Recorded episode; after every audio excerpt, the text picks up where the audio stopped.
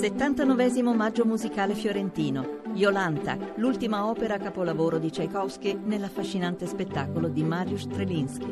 Dal 28 aprile all'Opera di Firenze. Biglietti su operadifirenze.it. Con la pubblicazione di questo rapporto, che è documentato su alcuni quotidiani oggi eh, dell'Osservatorio Salute, possiamo cominciare a capire come mai nel 2015 si è morti di più.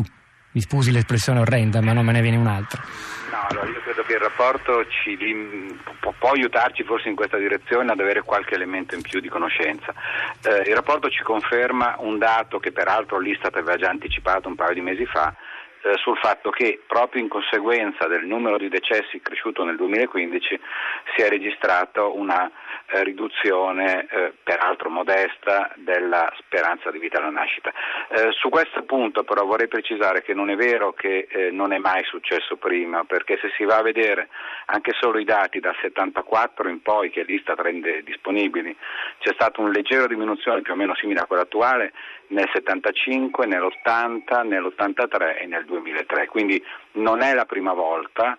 E poi aggiungo un elemento che secondo me va, è un elemento di ottimismo, cioè tutte le volte in cui c'è stata una leggera diminuzione, l'anno dopo c'è stato un significativo aumento. Quindi in un certo senso eh, speriamo e ci aspettiamo che anche il 2016 ci porti questo recupero che va ad annullare il dato negativo e probabilmente aggiunge qualcosa in, in, termini positivi. Professor Blangiardo, ritorno a lei, ritorno al tema dell'aspettativa di vita. Allora, ribadisco che lei di fatto smentisce un po' il modo in cui tutti i grandi mezzi di informazione stanno oggi raccontando i dati di questo rapporto di Osserva Salute.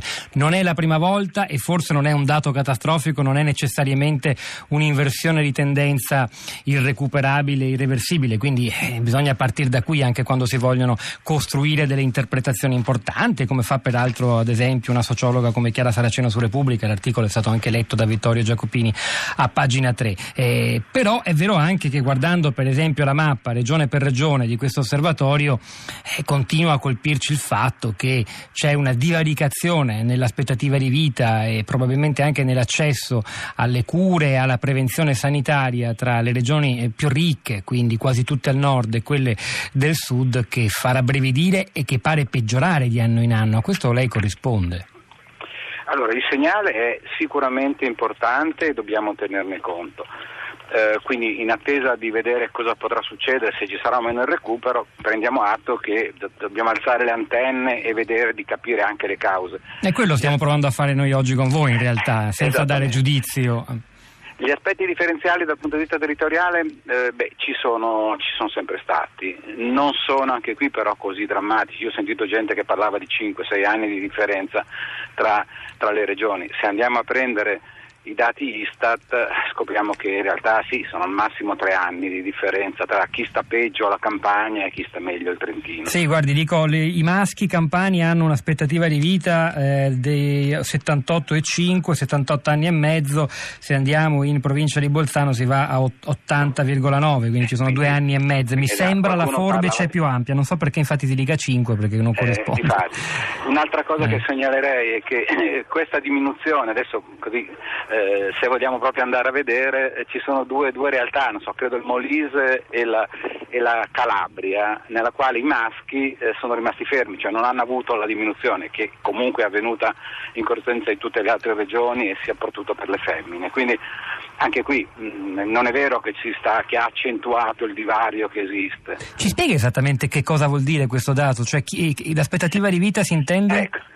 Allora, l'aspettativa di vita è un'operazione, calcolare l'aspettativa di vita è un'operazione complessa, complessa in questo senso che si prendono i morti di un certo anno, si prende la popolazione esposta a morire in quell'anno nelle diverse età e si calcola la probabilità di morte per età.